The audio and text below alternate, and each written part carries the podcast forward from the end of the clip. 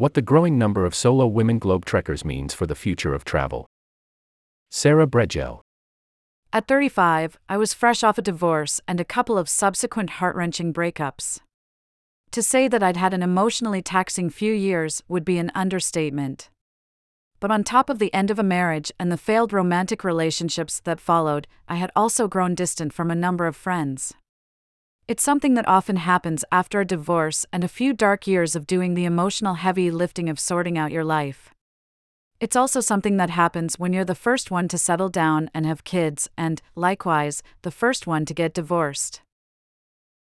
On the plus side, I was doing work I enjoyed and was becoming financially stable for the first time in my life.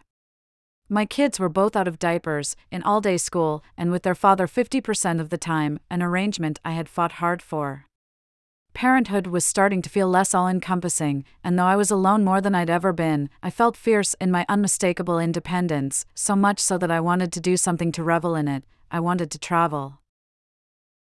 The only problem was, I had no one to go with.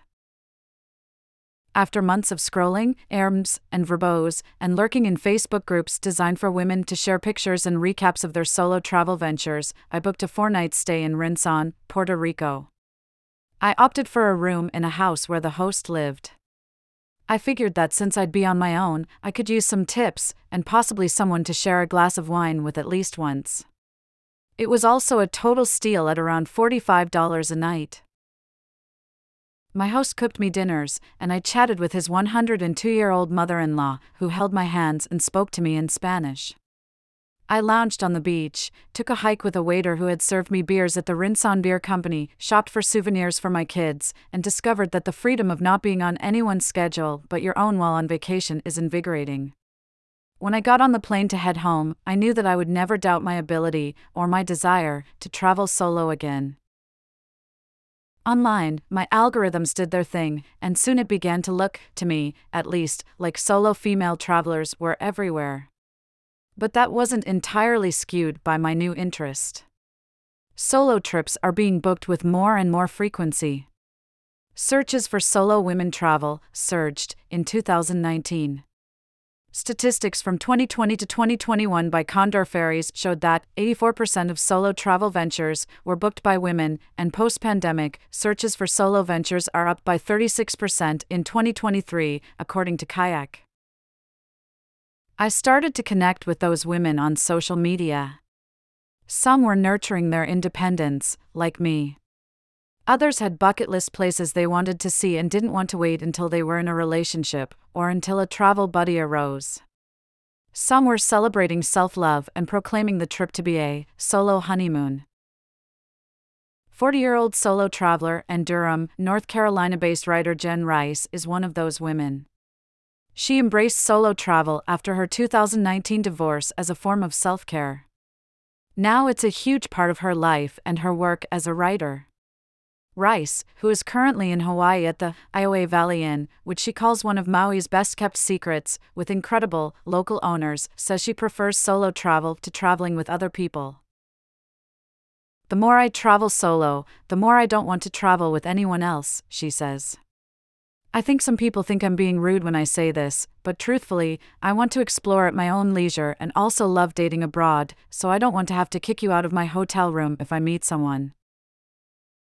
Rice has learned a lot from her years of traveling on her own, like to tune into her surroundings and her intuition.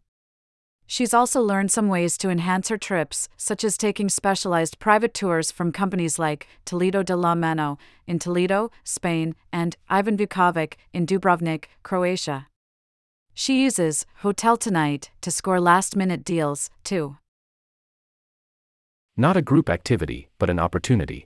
Within the broader market for leisure travel, solo travel is projected to see the most growth through 2027, according to market research from Astute Analytica. American women have typically ranked first in solo travel, 72% take solo journeys, according to a 2014 survey from Booking.com. Meanwhile, more businesses appear to be recognizing the opportunity to cater to solo women travelers, including new startups like Greet Her, whose app helps women feel safe by pairing them with a female greeter or guide when they arrive at their destination. Vanessa Carell, the founder, likens the guides to a bestie who's there to show you around. Carell was inspired to create the app after finding herself stranded in a Moroccan city that she was never supposed to land in back in 2020. I was very worried about how I was going to be able to navigate the country on my own, without speaking the language and knowing the culture, she says. But there were no greeting services available, which she says led to many high anxiety moments when her safety felt precarious. Carell isn't alone in that feeling. According to GreetHer's own survey of 500 women who travel frequently, 90% identified safety as their highest concern. But the app, now in more than 500 cities and 90 plus countries across the globe, is helping to change that. In addition to offering safety, Carell believes it makes sense for businesses to cater more to women travelers in general. Women are the primary decision makers when it comes to travel spending, and research has shown that they are the ones who are the most interested in sustainable travel, supporting local culture, and being a traveler rather than a tourist, she says. With more and more companies aiming to make travel safe and enjoyable for solo women, it's becoming easier to feel like a real traveler on your own. And that unencumbered ability to seek and explore is crucial, especially for women on exhilarating journeys where independence is central. For solo women travelers like Rice, that sense of freedom is why she travels solo in the first place. Traveling solo gives me the gift of being a wild and free woman, she says. It gives me time to sit with my own thoughts and be exactly who I am in a sometimes foreign place. She says she understands why many women are hesitant to travel solo, but she is utterly addicted and will never give it up. I completely relate. And on top of that exhilarating sense of freedom, solo travel helps me feel like my most capable self. As a single woman who already navigates so much independently, knowing that there isn't anything I can't do alone, and no place in the world I can't go, is a pretty powerful feeling.